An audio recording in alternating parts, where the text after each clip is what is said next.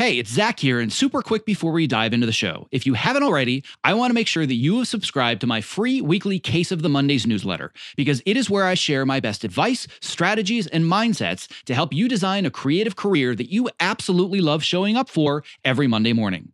When you sign up, I'll even send you a bonus five day email course to help you clarify and prioritize the next small steps in your unique path to success. To sign up, just visit optimizeyourself.me slash newsletter. All right, on to today's episode. My name is Zach Arnold, and I'm a former Hollywood film and television editor turned career strategist and the creator of Optimize Yourself, where I help artists, creatives, and storytellers just like you design the more balanced, more sustainable, and more fulfilling creative career that you deserve. In a nutshell, I'm Tim Ferriss meets Ted Lasso, minus the mustache, because I am obsessed with both learning everything I can about optimizing human potential while also inspiring you to realize yours. If you are ready to step outside your comfort zone, let's dive right in and unlock the optimized version of you. Hello, and welcome to the Optimize Yourself podcast, where I share honest and candid conversations with best selling authors, world class athletes, Hollywood legends, elite experts in a variety of fields, as well as everyday people that are achieving extraordinary things.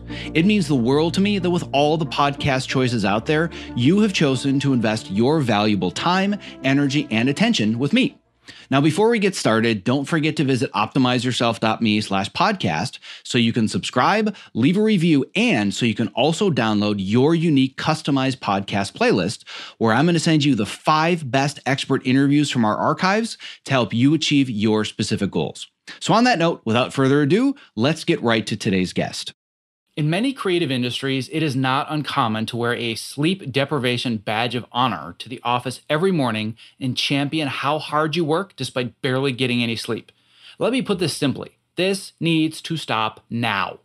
There is nothing more detrimental to your energy levels, your productivity, your focus, and your creativity than sleep deprivation. And beyond how poor sleep affects your performance, the long term effects of sleep deprivation are downright terrifying. For example, did you know that if you get less than six hours of sleep regularly, that your cognitive scores and your reaction times are equivalent to being legally drunk? And that is just the beginning. Unfortunately, it gets way worse. Now, this week is a two for one special on sleep, where I'm going to have two sleep experts back to back. In today's episode, I have an in depth conversation about the science of sleep with Shawn Stevenson, author of Sleep Smarter, as well as the host of the Model Health Show, which is routinely the number one health and wellness podcast on iTunes. He has been featured in Forbes, Fox News, ESPN, The Today Show, Men's Health, and many other top publications. If you are interested in taking sleep seriously, Shawn is the guy to help you reach the promised land. And now, without further ado, my interview with sleep expert Shawn Stevenson.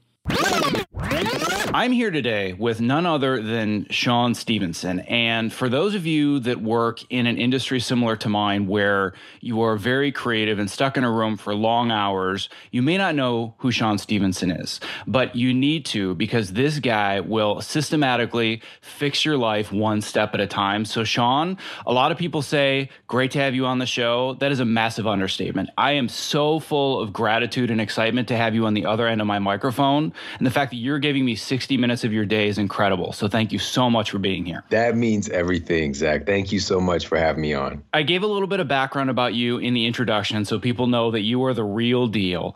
And today's focus is going to be all about the power of sleep and how it can transform your life. But I don't just want to jump right into the sleep hacks and all the steps and talking about all the great things that you mentioned in your book. What I want to do first is I want people to really, really understand your story so they know how you got here, then the next step is helping them understand why not sleeping is so detrimental to their health. And I might say, well, you know, I don't want to scare people, but to be honest, I kind of do because if you don't get enough sleep in your life, it is terrifying. So, first of all, just super brief elevator pitch. How did Shawn Stevenson get to be where he is today? And then let's dig in a little bit deeper into why we're talking about sleep and why you're so passionate about it. Sure, sure. I would love to, you know, and just to identify with everybody listening, you know, I got a chance to look through your your podcast and your your brand and what you're providing for everybody. And I'm definitely in that guild. You know, I'm in that group of people where, you know, I have multiple businesses running. Uh, I have a family. I have, uh, you know, I'm an, I'm a writer. So I tell people that if you want to kind of mess up your health, the best thing to do is write a book. You know, just kind of being desk bound would would be had I not gained this awareness and constantly on airplanes, flying back and forth across the, the country and, and doing live events and speaking. I've got a lot of things going on, bottom line. And there is a way that we can harness all of these things and leverage them for our good and to have a complete life. You know, I really do feel like we can have it all. But there's going to be an imbalance somewhere, you know, pretty much all the time. And it's it's this beautiful game of finding how to make this all work together in a cohesive fashion. And so for me, I got into this field. It was not my intention. I'll put it like that, starting off. When I went to college, I did want to go pre med and become a doctor because I thought it sounded good. I literally hated science. I hated it with like the big capital, like four H's. I hated it. And it was because, and I've been having this conversation with some amazing physicians lately, the way that I was taught in school and also in the university setting it was very external. You know, it didn't create a visceral connection to me when I'm looking and studying about biology and, and cells. You know, it was so, it was like rote memorization. It didn't really apply to me in my life the way that I communicated and help other people to get connected to this information. So I quickly got out of that after I believe it was my second semester, and I shifted gears because I watched this movie uh, starring Eddie Murphy called Boomerang and he was like in marketing or something. I thought he was super cool, so I got into marketing, you know. And so this is where my influence is coming from. It's coming from television, not even some people in my life guiding me. But fate had other plans. And uh, long story short, when I was 20 years old, I was when I was in college, I was diagnosed with something called degenerative bone disease, degenerative disc disease, where the disc between the vertebrae and my spine were deteriorating rapidly. To the degree when I was 20, my physician said that my spine was the spine of an 80 year old person. And so the lifespan at that point, 80, 80 years old, was, I mean, basically, you know, lifespan is shorter than that. So I'm looking like I'm close to a dead person's spine. And ah, man, it's just kind of even hard to put myself back in those shoes, but I have to do that to express this. I was in a lot of pain, uh, a lot of dysfunction, a lot of depression, uh, because I couldn't get around very well and I had a lot of this radiating pain, sciatic pain shooting down my leg every time I'd stand up. And so I was in fear of even getting up. And my physicians helped to cater to that fear, telling me, don't do anything, be careful, wear this back brace. And they were giving me permission to not do anything, which is one of the worst things you can do with this condition. And so, just to kind of summarize this experience, two years went by. I gained a bunch of weight because just sitting and eating I call it the tough diet, typical university food. Um, I gained about 50 pounds. I became more and more less mobile. So, like, my body started to atrophy. And I was on a lot of medications and just really in a struggling spot. And all of this changed when I got the word from my final physician that I saw. I got, I spoke with five different physicians, but four main ones. And this last guy told me the same story. There's nothing you can do about this is something you're going to have to deal with and you're going to have to live with for the rest of your life. I'm sorry. And I had a choice to make. Was I going to buy into what he was telling me or was I going to do something about it? Because up until that point, I hadn't done anything except what the doctor told me to do, which was to do nothing and take drugs. And this kind of moment of revelation clicked in, and I just decided to get well. And most people never do that. And I tell people this all the time. Most people make it like, I hope this works. I'll give this a try. I wish this would change, but they don't really decide to do anything about it. Like I decided that no matter what, I'm going to get better. And that's a very empowering way to think. But I'm also a very analytical person. It's not like a magic carpet flew on and like Abu was on the magic carpet and we flew away into the sunset. It's not like that. I created a plan with structure and backed by science as much as I possibly could as I went along. And so that plan entailed three things. And one of these things we're going to talk about in depth today. So, number one, I changed the way that I was eating. Even though my physician told me this had nothing to do with the way that I was eating, I asked the question what is my spine and discs actually made out of? These sulfur bearing amino acids, polysaccharides, silica, all these things I'd never heard about in nutrition class or in my biology classes about making up my own tissues. I wasn't getting any of these things from the sunny delight I was drinking every day. You know, so I start to flood my system, my tissues with these raw materials so my body can rebuild itself. It can't do the job without these raw materials. That's part one.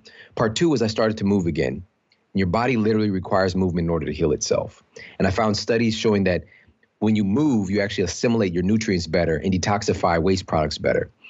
Third thing, and this was real, this was the real game changer, was I would change the way that I was sleeping. So for me, my biggest struggle every day was sleeping because of this pain. And so I medicated myself. I took over the counter and prescription medications to help me to sleep. And it was kind of like this pseudo sleep because it's not actually helping to facilitate my body to go through normal sleep cycles, which we'll talk about later. But bottom line is, I felt horrible every day. I was tired. I was dragging through the day, especially in the morning. And here's the bottom line for everybody is that if you're not sleeping, you're not healing. This is when your body releases the vast majority of growth hormone, reparative enzymes, all this stuff that builds you up better.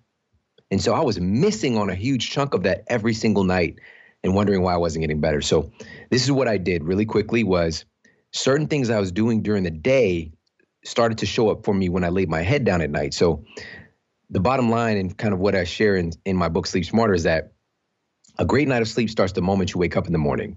So some of the things I changed during the day with my lifestyle helped me to sleep better. And as soon as that happened, it's like the floodgates open. You know, I lost 28 pounds in six weeks.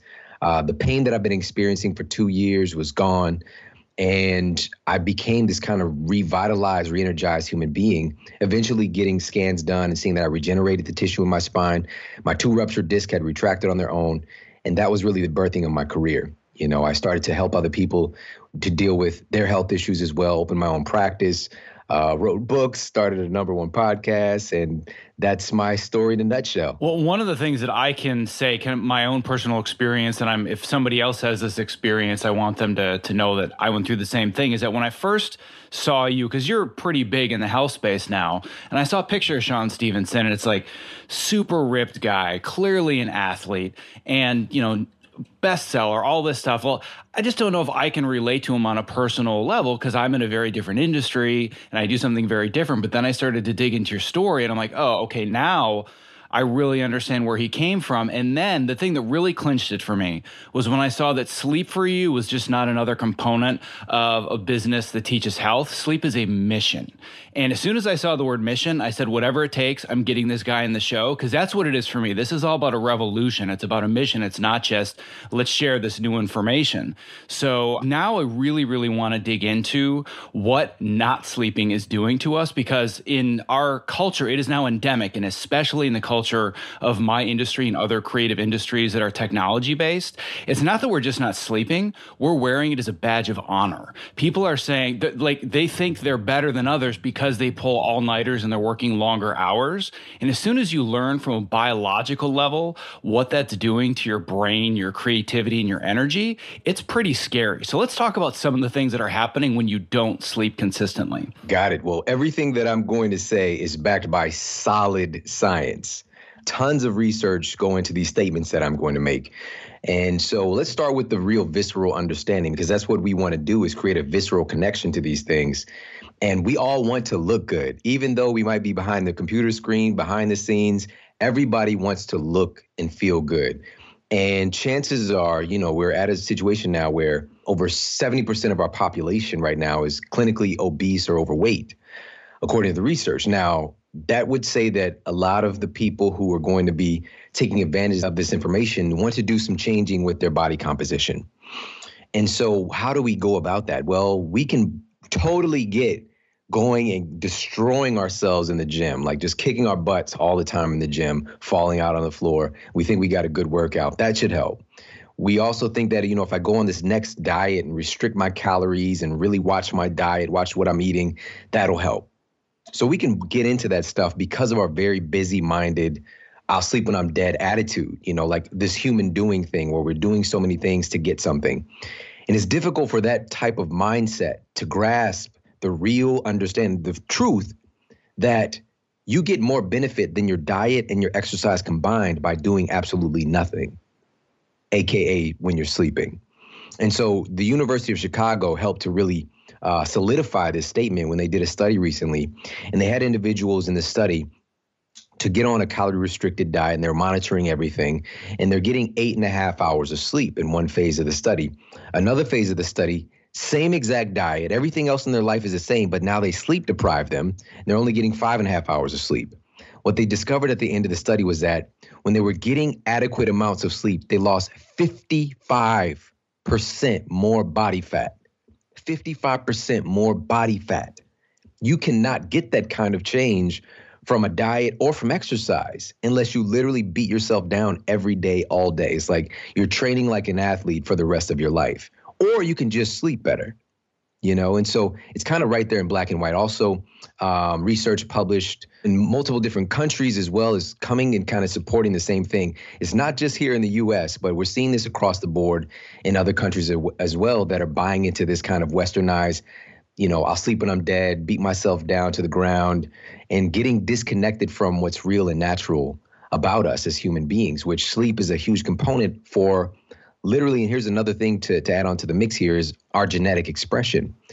Our sleep quality is one of the biggest things that is an epigenetic influence, epigenetic trigger, which basically what that means is you're turning on and turning off genes for disease based on the way that you sleep. And so we've got the body composition component, we've got the genetic component, which should kind of scare you straight uh, when we look at the higher rates of heart disease, diabetes, et cetera, et cetera. But another thing that I want to share is what about our performance? And so there was a, a physician study done, and this was actually done on physicians for their work performance. And this was published in the Lancet. And so they had the physicians to complete a task. And so you can insert whatever job you're doing into this. All right. So you complete a task. Then they sleep deprived them just for one night, one night of sleep deprivation, and they had them to do the same exact job, the same exact task. And what happened was they made 20% more mistakes. All right, doing the same exact thing they do anyways. 20% more mistakes, and it took them 14% longer to do the same exact thing. So a lot of times we'll mistake that we're working more, you know, we're doing more work, but we're sacrificing the quality of our work which leads to us having to work more and to clean up our messes. Also, university research has found that, you know, and this is actually uh, done on university students, that sleep deprivation is a higher indicator of school performance and also the ability to finish classes. So they discovered that sleep deprivation was at or greater to the effects on academic performance as binge drinking and marijuana use. All right sleep so sleep deprivation in some cases was even a greater predictor of poor performance all right? So again culture you know we're looking at a culture of we're, we're workers where you, you said it we're wearing it's a badge of honor you know that we're kicking ourselves down every single day trying to achieve this kind of prize somewhere off in the distance and not understanding that we're sacrificing our quality of life in an outstanding way and not in a good way and I want to throw one more thing in here because I just did a show on this recently. The big connection between sleep and sex. So, what was discovered was that there's two things. Number one, clinically proven, one night of sleep deprivation lowers your testosterone by basically 5% each hour you're missing. All right. And that just stacks up because this is how your body literally, outside of everything else we know in nature, where your body, your hormonal cycles are lined up with the day and how the hours go by during the day. Each minute changes what your hormones are doing, like a cortisol rhythm, for example. That's irrelevant when it comes to your testosterone. There are things that you do that elevate your testosterone. And this is for men and women. Women need testosterone as well. It's just a smaller percentage. And so this is for your drive, this is for your motivation, your uh, ability to burn fat optimally. And so you start to dramatically lose your testosterone levels when you're sleep deprived and also so that leads to erectile dysfunction. So uh, one study that I talked about in the show showed that just conclusively erectile dysfunction right off the bat, probably the highest cause or highest marker for that is sleep deprivation. And so instead of us addressing our sleep, we'll take a pill. You know, we'll take a pill that comes with the warning of, you know, if you have an erection for four hours, you need to rush over and see me. You know, the doctor, not me. Don't come see me. I don't I don't want to see it. But you got to take into consideration like this is very abnormal.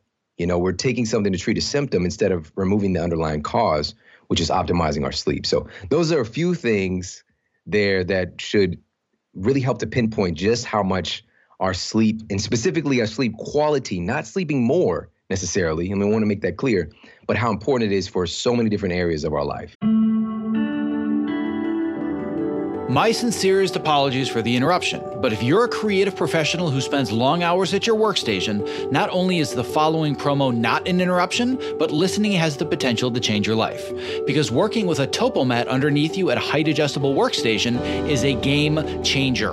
Let's learn a little bit more from Ergo Driven co founder and CEO Kit Perkins, creator of the Topomat. The Topomat is the first anti fatigue mat designed specifically for standing desks. The real benefit of a standing desk is movement. We found bringing in this cushioned terrain under your feet, your brain just subconsciously engages and you wander around and you get that movement at the standing desk that you need without even having to think about it at all. People will come to me at an event or a panel and they'll say, I got the Topo mat because of you. Even when they had a mat, once they used this one, it was a total game changer. We've just heard time and time again that with Topo, we've kind of hit the sweet spot that it's the right premium quality materials and a right shape that people are actually getting benefit out of this stuff. You spend more time here than anywhere if you do creative work the way that I do. So I would rather be driving around in a Ferrari than a Ford Pinto. And I feel like this is the Ferrari of the standing mat. One of the things you don't realize is that at a standing desk, your main interface to the world, your body's main interface to the world is the ground. If you're going to invest in anything at that Ferrari level,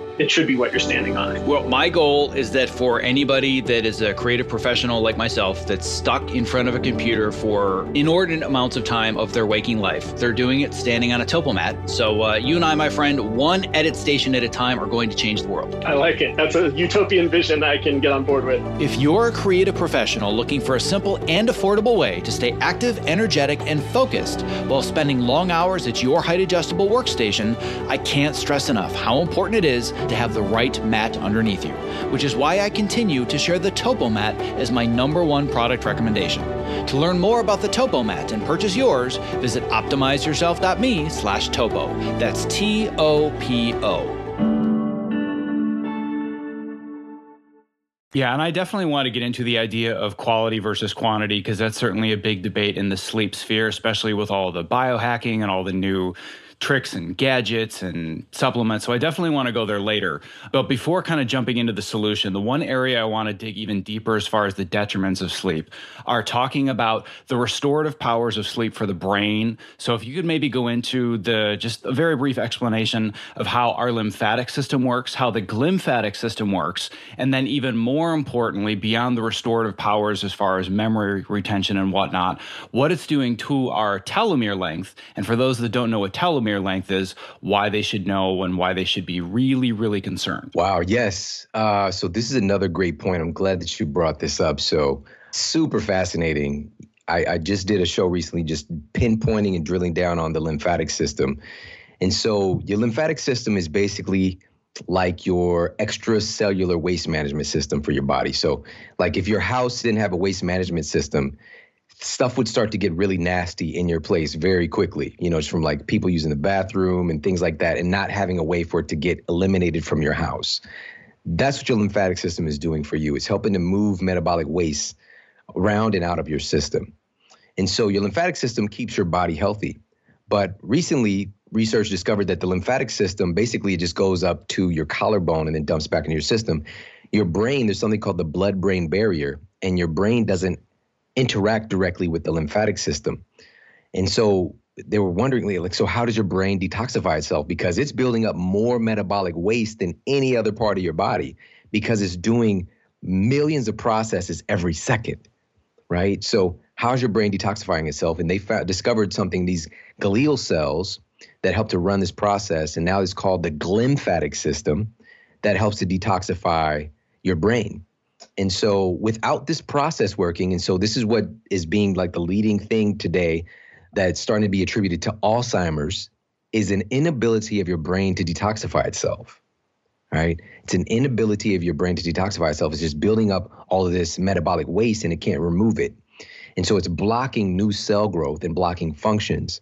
So, how do we help to support the system? Well, funny enough, your glymphatic system is actually 10 times more active when you're sleeping than when you're awake. So your glymphatic system, this is when it's really kicking into high gear to eliminate all these wastes for new cell growth and development of your brain. So your brain being able to recharge and to come back better is facilitated when you go to sleep. And actually, they found that your brain cells will actually shrink by about 60% during sleep to make even more room for these pathways for your for your brain to detoxify itself. This is how important sleep is for your brain. And then we get in this conversation about brain health related to sleep. Um, there's a part of all these different phases of sleep that we can go through, but one of them is rapid eye movement sleep or REM sleep. And this is when uh, your brain is this process called memory processing, where the things you're learning even right now in this moment, here with Zach and I, gets converted into your short-term memory during REM sleep.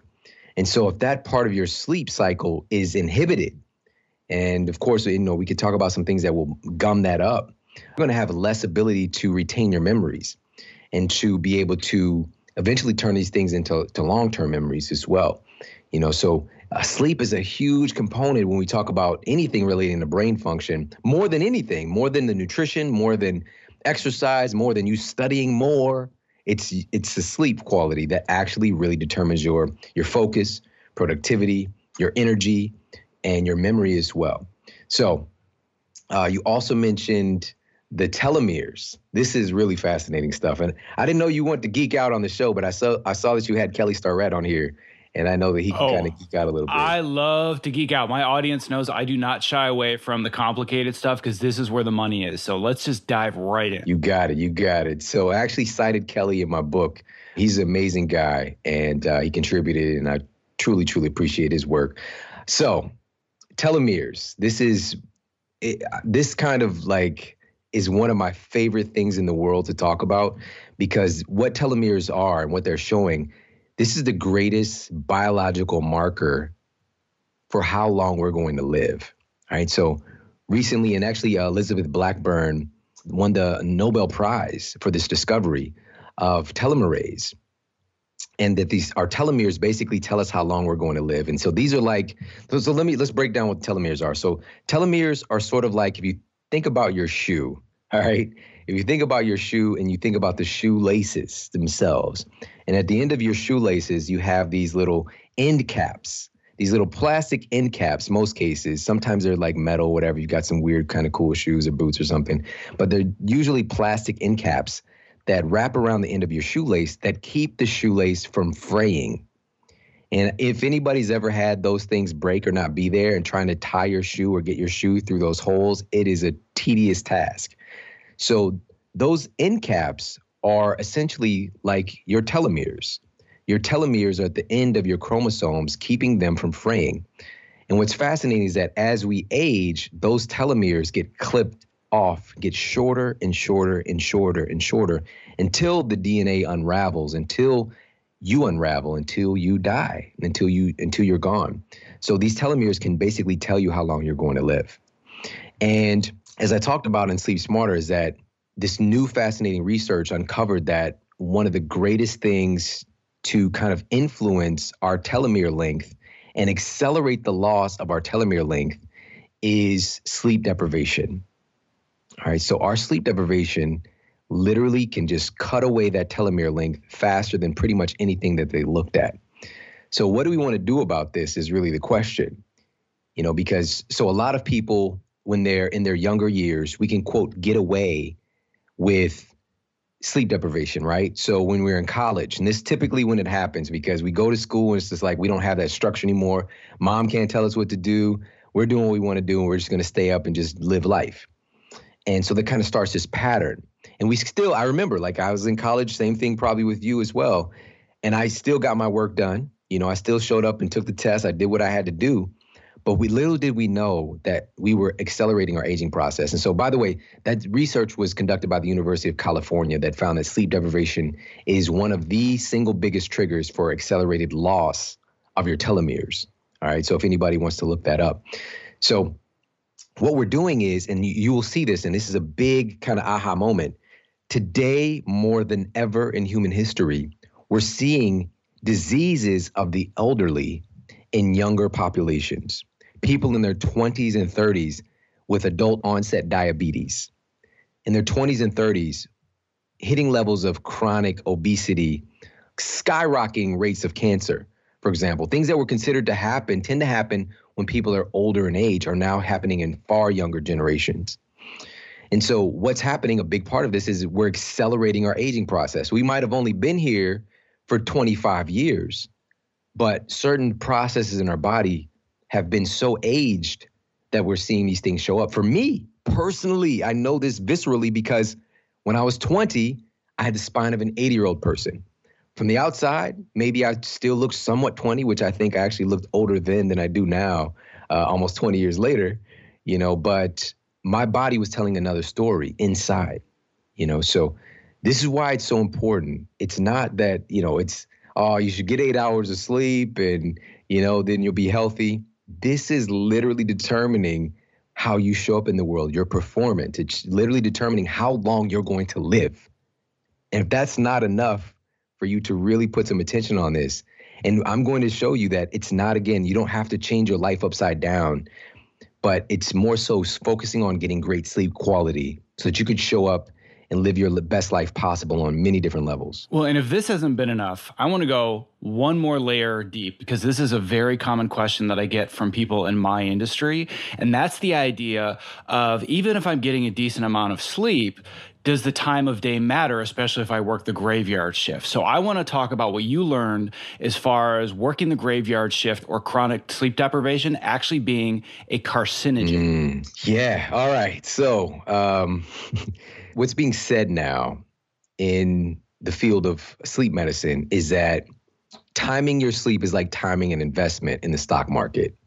It doesn't matter how much you invest, it matters when you invest because with investing you can invest a little bit at the right time and you get a lot of reward. If you invest a nice amount at the wrong time you can end up with pain. So the bottom line is this we just kind of want to get right to the core. Humans we're not we're not nocturnal creatures all right? We are day walkers all right? I think there's like a movie about that or something like some weird vampire movie.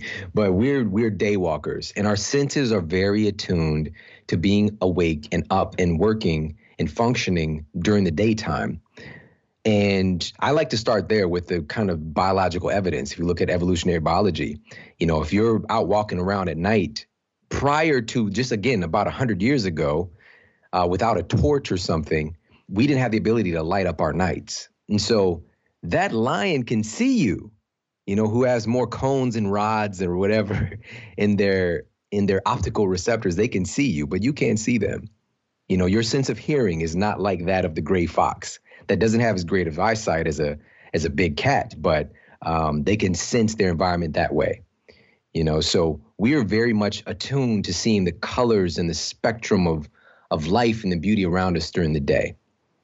So we're literally hardwired to be day creatures. And so, but there are people who will say, you know, I'm a night owl, but you're literally not an owl.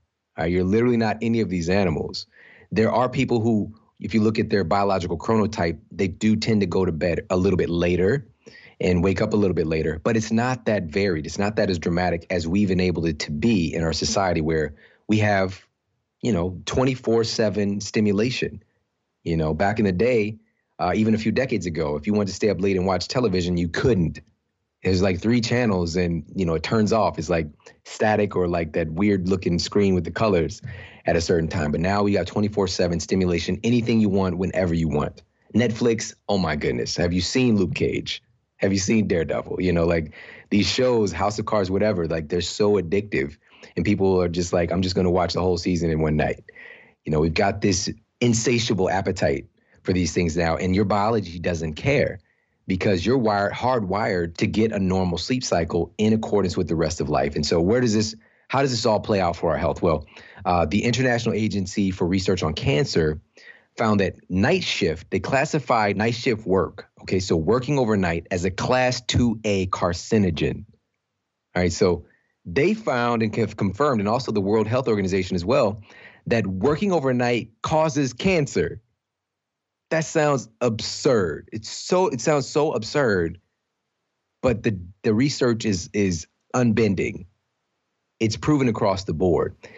Working overnight is as strong as a cancer causing agent as UVA radiation and lead exposure. All right, they're classified in the same category. And how does this happen? Well, here's something really profound about melatonin. So people hear about melatonin all the time as being this sleep hormone, but in actuality, it's quite possibly your body's most powerful anti-cancer hormone as well. That's tremendous anti-cancer capacities and, and roles that it plays in your body, right? And also, just to go back really quickly with fat loss, uh, research that I just started talking about recently, done in the journal, um, I think it was Pineal Research, the Pineal Journal, one of the two, found that melatonin increases your body's brown adipose tissue, which is a fat that burns fat. It's a type of fat that's very small in percentage in your body, but it burns away all of that kind of visceral subcutaneous fat, the white adipose tissue that everybody wants to get rid of. Melatonin helps your body burn fat, but you only produce melatonin when you get a normal day and night cycle. You have to be in darkness at night in order to produce more melatonin in order to protect your body. So individuals who are doing shift work, uh, you know, I've worked with a lot of nurses, physicians over the years. Uh, these are some of my very first patients, clients, people that I worked with. Working at a university, I work with a lot of nurses, and uh, they're up all night in you know hospital lights all night long, you know, and we're not taking care of the people who take care of us because the structure of society. Which, number one, I just want to throw this out there that I'm more, even though this kind of taking the turn of like scared straight, I'm much more of the solutions and fun and optimist guy rather than this. And so I look at if this is about service for you, if you're doing this job overnight where you're in law enforcement or a firefighter, uh, physician, something like that, and this is about service, and that's your number one driving force in your life, so be it. Just continue to do that and, and stack the conditions, do all the other stuff we're going to talk about, add those things into your life stack condition in your favor. But if it's an excuse in your mind that I have to stay up late and work overnight because it's the only job I can get, or um, this is the only time that I have my free time to myself so I can watch all my shows and get caught up on whatever news. If you're lying to yourself that that's the only time you can do something is to be up and working overnight when everyone else is is sleeping, we have to really take a look at that and, and, and be honest with yourself because it's just not true there's infinite possibility that you have to structure your life how you want to. It just matters is health the number one priority and happiness and and living a long life with a healthy brain more important than Game of Thrones, you know? And you can still watch Game of Thrones.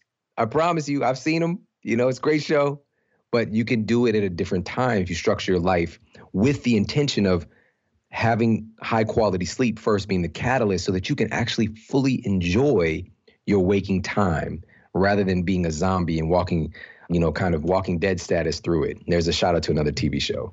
Well, and it's funny that you bring up the the idea that you know the the people that are working the night shifts are saving us, and especially on this show with all the creative type people and people that work in entertainment, we're we're talking to the people that are entertaining us. Like there are actually people that listen to the show that I know for a fact that work on House of Cards, that work on Game of Thrones, that work on The Walking Dead, and those are the people that really need to understand how detrimental this is. And I feel like we have certainly covered all of the the detriments and the things that can happen when you wear that sleep deprivation badge of honor. So now I want to go into your specialty, which is let's rewrite the script and let's give people the tools so they can actually start to move forwards. And we don't need to go into advanced tools or technology or biohacking. Frankly, that's kind of what somebody like Ben Greenfield is so good at. And he'll actually be following up this show with exactly that. But you are just the master at developing simple systems and ways to kind of improve the quality of your sleep without any major investment or major lifestyle changes. So the the first area that I wanted to go into because you go through a lot of them in your book, and there's um, a few that I wanted to focus on specifically for this audience. And the first of which is kind of alluding to what you said earlier, which is that getting a good night's sleep starts the moment that you wake up, and that really has a lot to do with movement, which is something that I'm incredibly passionate about. And I've built an entire online program to help people at their workstations move more throughout the day.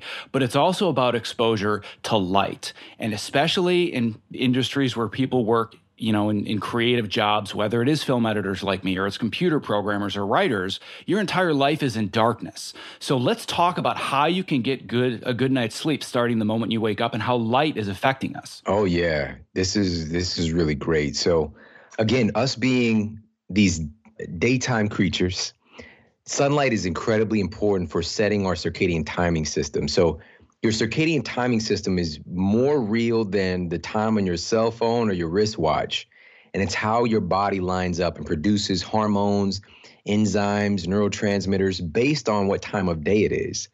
So the closer we can be in touch with that, the, the healthier we're going to be.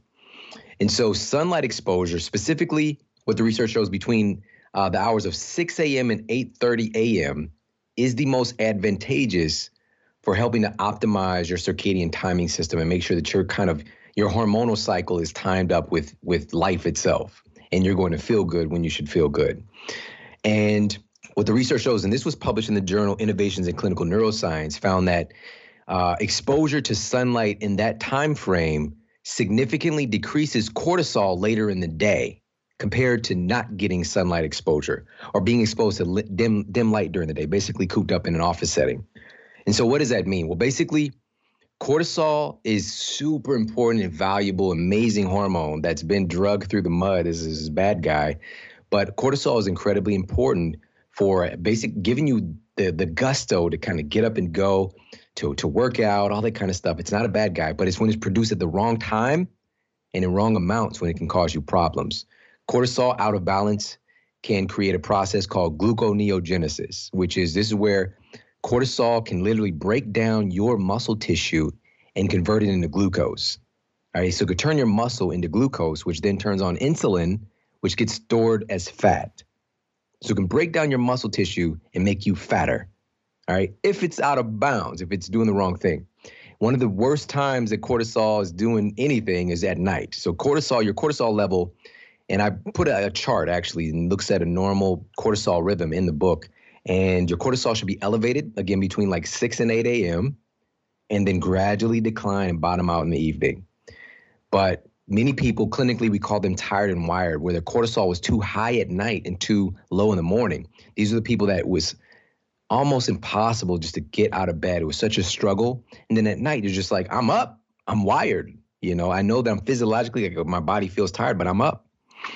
And so, to help to lower that cortisol in the evening, getting exposure to natural sunlight, to get exposure to sunlight in the early part of the day helps to drop your cortisol at night. And this is clinically, this is like neuroscience, all right? Studying, looking at the brain, it's found to do to do that for you. Now, couple that with, let me make this clear. If you're doing that step, but then, you know, you're up at night, you know, watching whatever, you know, or you're working on the computer, it's kind of defeating the purpose. Like it's going to elevate your cortisol, which we'll talk about in a minute. But so we want to get some sun exposure for that purpose, and also individuals who are kind of in that office setting where they're not exposed to windows. I, I think it's really important to share this. Is that uh, one study that I cited found that office workers who did not who did not have access to windows got 173% less exposure to natural white light. All right, so that's even more than than hundred percent. All right, so this is it's basically like it's ridiculous. All right, it's ridiculous. And as a result of that less exposure to natural white light, they slept an average of 46 minutes less each night. And the sleep deficit re- resulted in more reported physical ailments, lower vitality, and poor sleep quality versus the office workers who had exposure to more natural light during the day, who tended to be more physically active, happier, higher quality of life. Things were just working out better for them.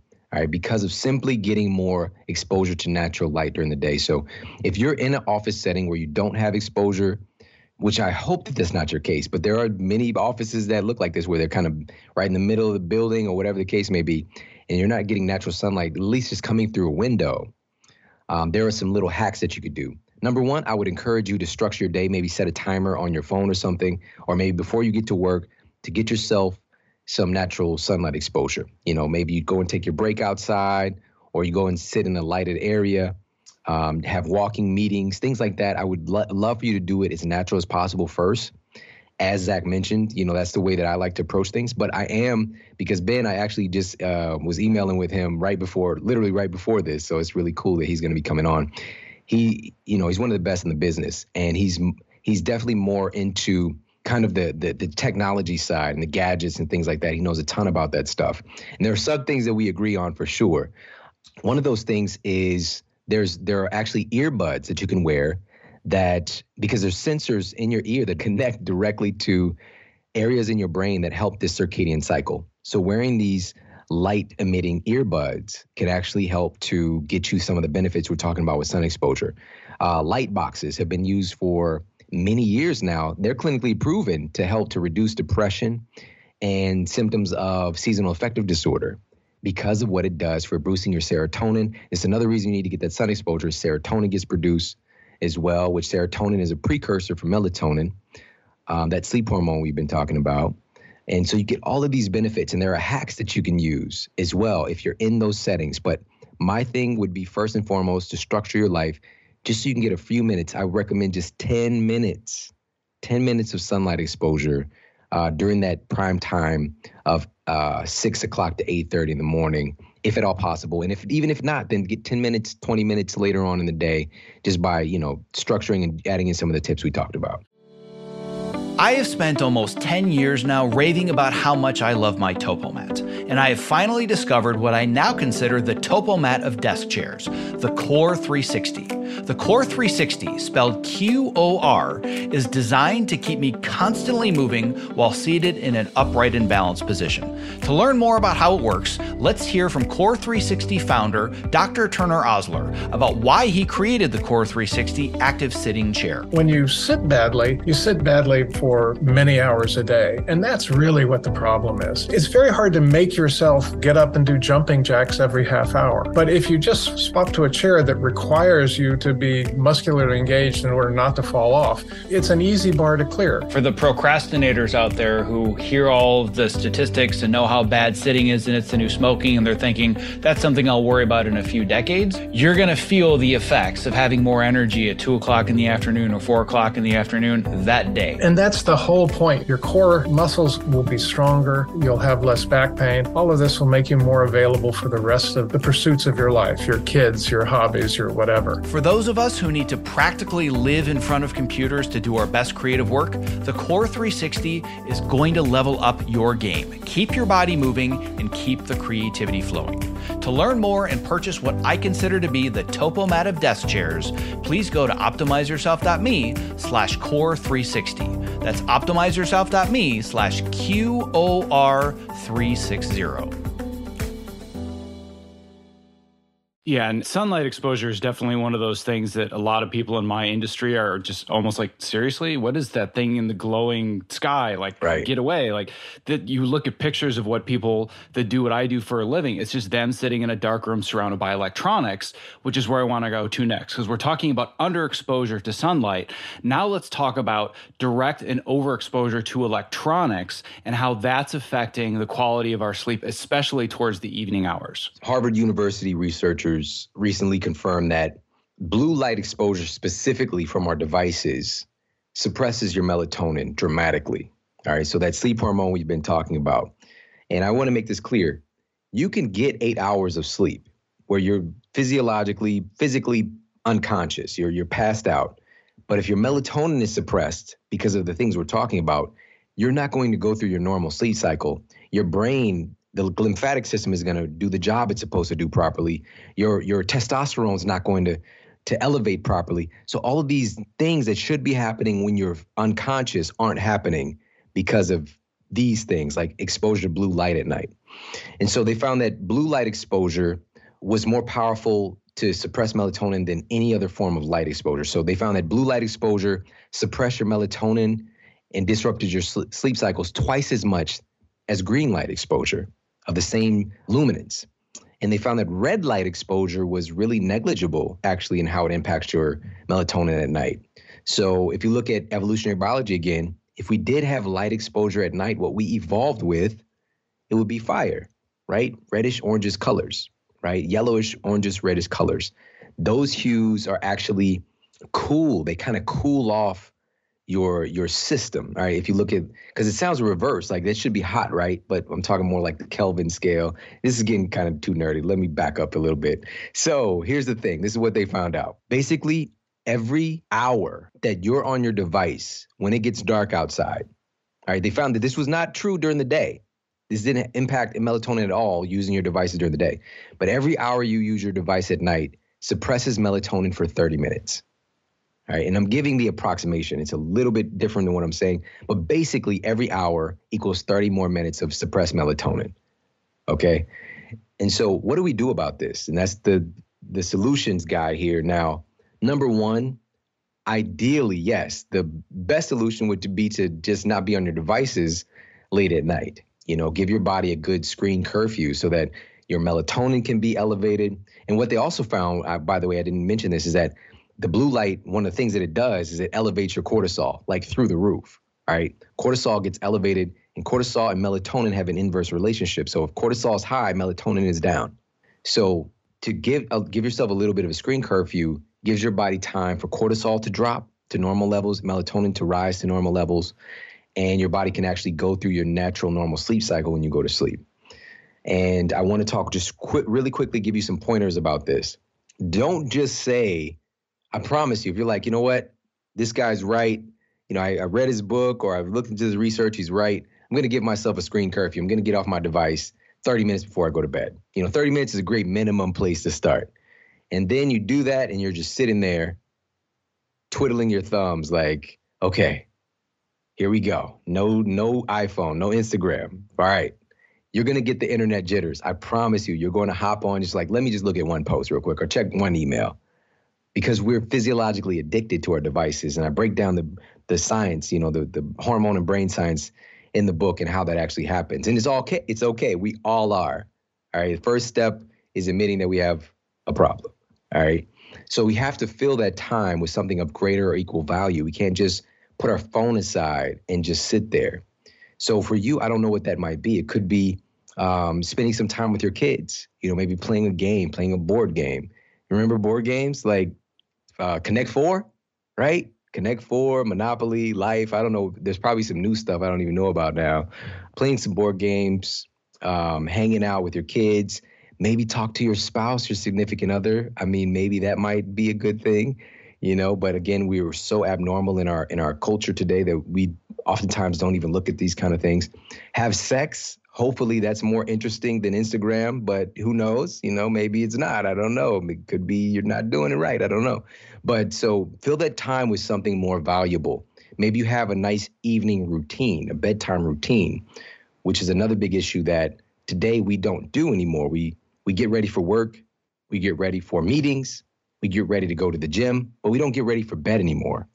We just kind of stumble into it like I really should get to bed. Like, well, last thing we usually do is like put our phone down or turn the TV off, and then we go to bed. So we have a neuro association that we can tap into to help us to sleep better by having an evening ritual. Last thing, really quickly. Uh, so that's the that's the kind of this is the hardest thing of everything. There's 21 strategies in Sleep Smarter, but this is the hardest thing because we are so connected to our devices. I love my MacBook. I love my iPhone. These are not going anywhere in my life anytime soon. But they I have them in we have a good relationship. We have a good relationship.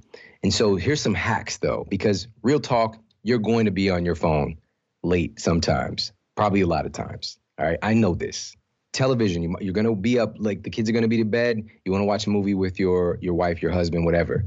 You know, the, all that stuff is going to happen. So, what do we do so we can protect our bodies as much as we can?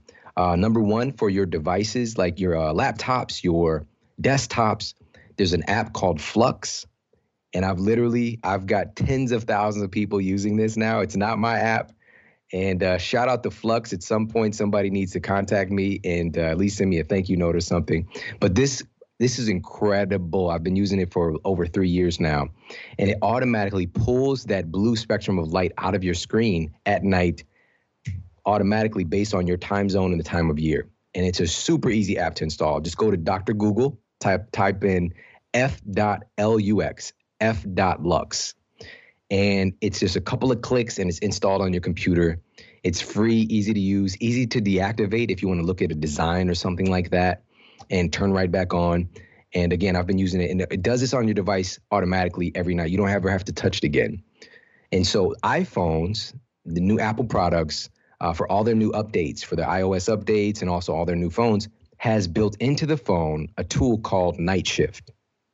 It's called Night Shift, and it does the same thing we've been talking about. It pulls out the most melatonin suppressing color from your screen automatically. Why would a billion, multi billion dollar company like Apple do that?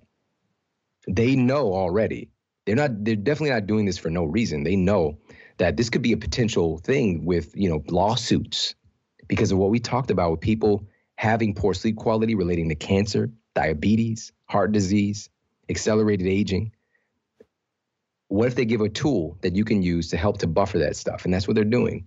For Androids, there are apps that you can use. Uh, I would suggest maybe something like Twilight, but just type in uh, blue light blocking in your app store and you can experiment and find out. All right, so do that. Last thing, for all the ambient light at night or if you're watching a TV, which they're going to start doing this with televisions as well, having that blue light option on there. I'm telling you now, is you can wear some blue light blocking shades like glasses that have like an orangish or yellow yellowish tint.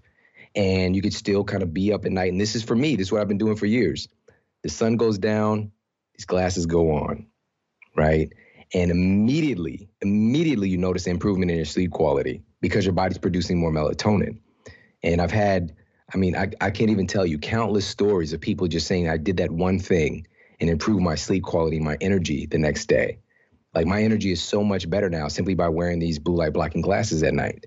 You know, so there's some really cool hacks that don't cost a lot of money. Some are free. But the the biggest thing and always is first and foremost what's real and natural. It's free to put your phone down and talk to somebody that you love. Yeah, and I, as far as uh, f.lux is concerned, you and I should both be affiliates for them because I've been talking about them probably on almost every podcast I've done for two years. And you come into my office after dark, and it just it looks like a photographer's darkroom. Only red light bulbs. All my computers are completely dark. I actually use the darkroom mode where it actually inverses the computer, and white becomes black, and it's just a black and red screen. But it makes a huge difference on my sleep. So I can put a link in the show notes to that. I'll put a link in the show notes to to what a real book is. So if you're wondering, well, wait, what's a real book and how does it work? I can put a link to that. Um, the other thing I, I, will link to as well that you alluded to is the idea of developing an evening routine. And I wrote up an extensive post about how I managed to get seven and a half hours of sleep every night, no matter how crazy my schedule, using the routine. So that's just at fitnessinpost.com slash sleep. But I know that your time is super valuable. And there's one more area that we've really promised to get to that we haven't hit yet that I want to make sure we cover at least briefly before I lose you. And that's the the idea of quality versus quantity. Because, for example, a couple of months ago, somebody in my industry had posted to one of the forums saying, "Hey, I'm having a hard time sleeping because my mind is racing at night. What do you suggest?" And some of them were, "Well, I really like Tylenol PM. I have a couple of glasses of wine before before I go to sleep, and I'll get eight hours." But I think people really need to understand that it's so much more about the quality of your sleep than it is the quantity. But it, that also doesn't mean like going the biohacking route and saying, well, I only sleep three hours a night, but it's super high quality.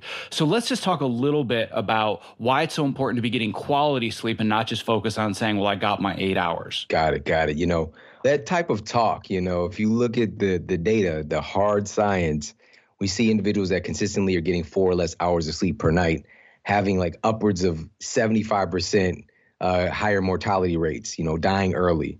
All right. So you're literally speeding up the day. Like I sleep when I'm dead. Yes, you absolutely will so much sooner.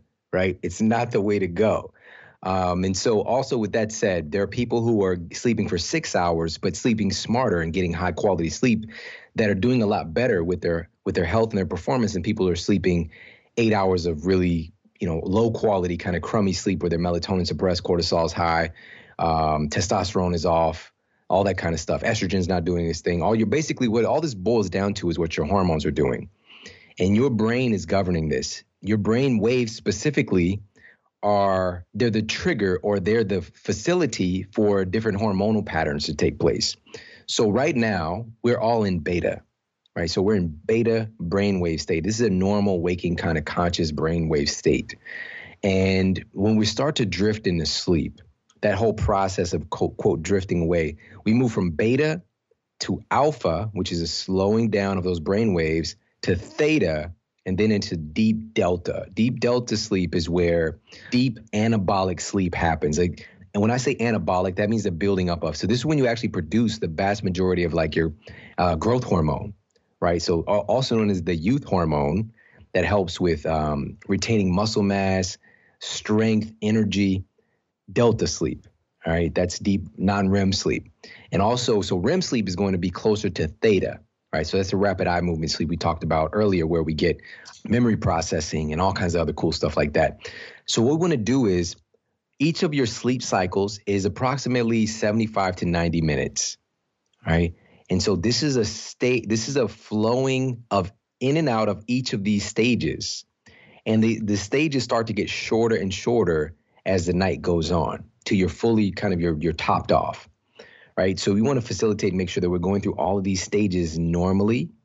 And we don't want anything that breaks these patterns and disrupts them. And so this is what we're talking about sleep quality versus quantity. Because if your sleep cycles are broken, for example, you mentioned uh, the alcohol, and I'm a fan. I'm a fan. You know, I, am not against uh, drinking alcohol or caffeine, but when you don't interact with those things the right way, those are killers, absolute killers for your sleep quality. So, uh, one of the studies that I cited found that drinking alcohol before bed does, in fact, help you to fall asleep faster. I mean, for sure, without a doubt. It's clinically proven.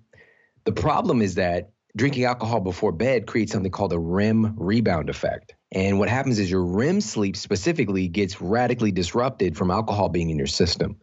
And so, again, this is where memory processing happens. So, if you drink enough alcohol before you go to sleep, you can literally lose your short term memory. So, you won't remember what you did.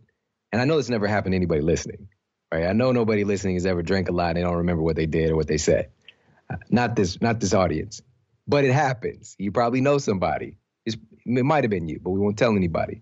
All right. So please understand that during this process, um, you know, drinking alcohol right before bed, for example, is going to disrupt this whole process we're talking about. So what do we do? How can we still enjoy our alcohol, have some wine, you know, have a few drinks? Uh, one of those things, number one, is have a, a, an alcohol curfew. Give your body a solid three hours after your last drink before you go to bed. Your body actually processes and eliminates alcohol really quickly. Thus, why you pee so much. All right, it's trying to get rid of stuff. So you want to support that process. Um, so number one, give yourself a little bit of a time before you go to bed. Number two, you can help the process of of diluting the alcohol by drinking more water. You know, have a pitcher of water right there on your table, and um, experts say to drink an eight ounce glass of water for every small alcoholic beverage. You know, so maybe like two ounce, whatever, three ounce drink, eight ounces of water for each one. And I'd say even more. So it'll help you to basically process and metabolize that stuff faster. So there's a couple of hacks for you. You know, go to happy hour versus like all nighter thing.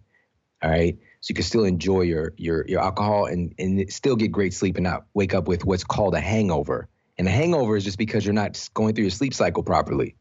Like we I just basically gave the the solution for hangovers. All right. If you caught it, that's really what it is.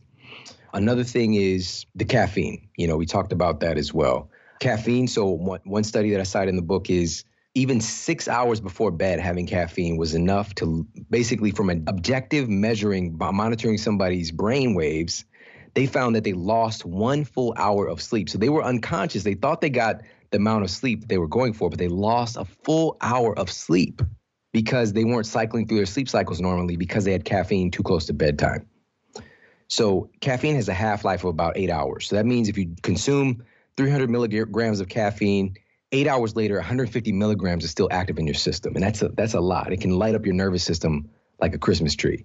All right. So give yourself a caffeine curfew. Have it in the in the morning. Have your caffeine first part of the morning. Lay off of it in the afternoon and evening. It's really that simple. There are some little hacks there too, like uh, tyrosine. You can just Google because we're coming up here in the close of the show.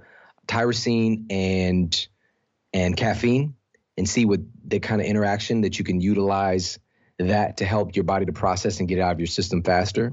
But the bottom line is the best approach is going to be to give yourself a little bit of a caffeine curfew. Again, everything that we're doing, we can still live our life normally and have a good time and enjoy things. It's just we need to interact with it a little bit smarter.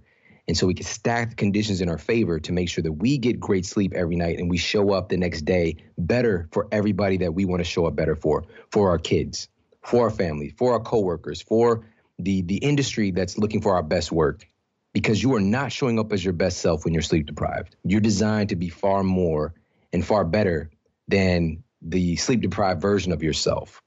And the real secret, the key here is simply to optimize your sleep quality by sleeping smarter. That's the real key. Well, I couldn't have said it better myself. And I'm just getting warmed up, and I have about 47 more questions. But I know that I have to be respectful of your time. So I'm most likely going to jump right off this call and uh, email your assistant and get a part two set up in the near future. Um, but that having been said, you have so many tips in your book, Sleep Smarter, which frankly, you need to change the title to and just call it the Sleep Bible, because that's really what it is. I've, I've looked at other texts and other books and other things that talk about sleep, and they're helpful. But this is just like if you want to learn everything you need to know that's going to change your life about sleep, like Sleep Smarter does it. This is a phenomenal book. This has been a phenomenal interview. And I hope that these 60 minutes can literally change the lives of people listening to it.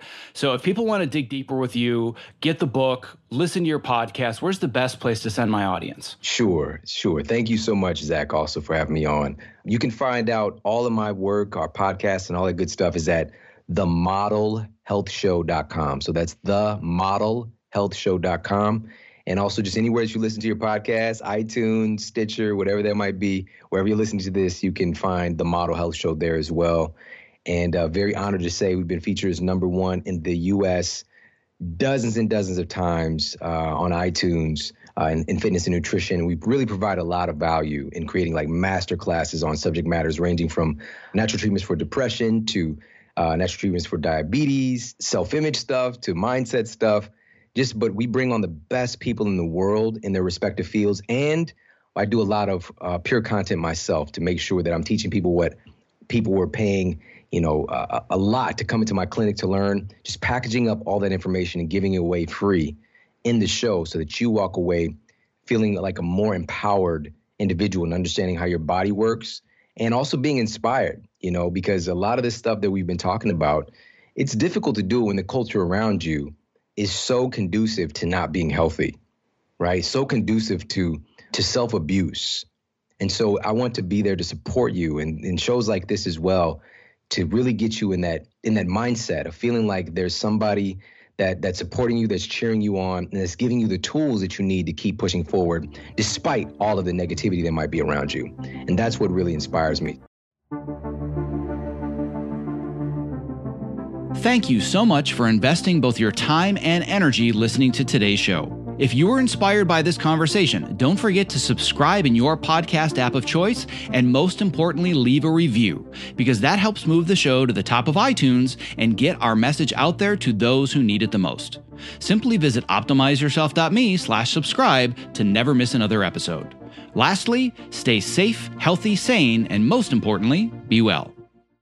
One last thing before I lose you. If you haven't already, I want to make sure that you've subscribed to my free weekly Case of the Mondays newsletter, because it is where I share my best advice, strategies, and mindsets to help you design a creative career that you absolutely love showing up for every Monday morning. When you sign up, I'm even going to send you a bonus five day email course to help you clarify and prioritize the next small steps in your unique path to success. To sign up, just visit optimizeyourself.me slash newsletter, and I will see you in your inbox.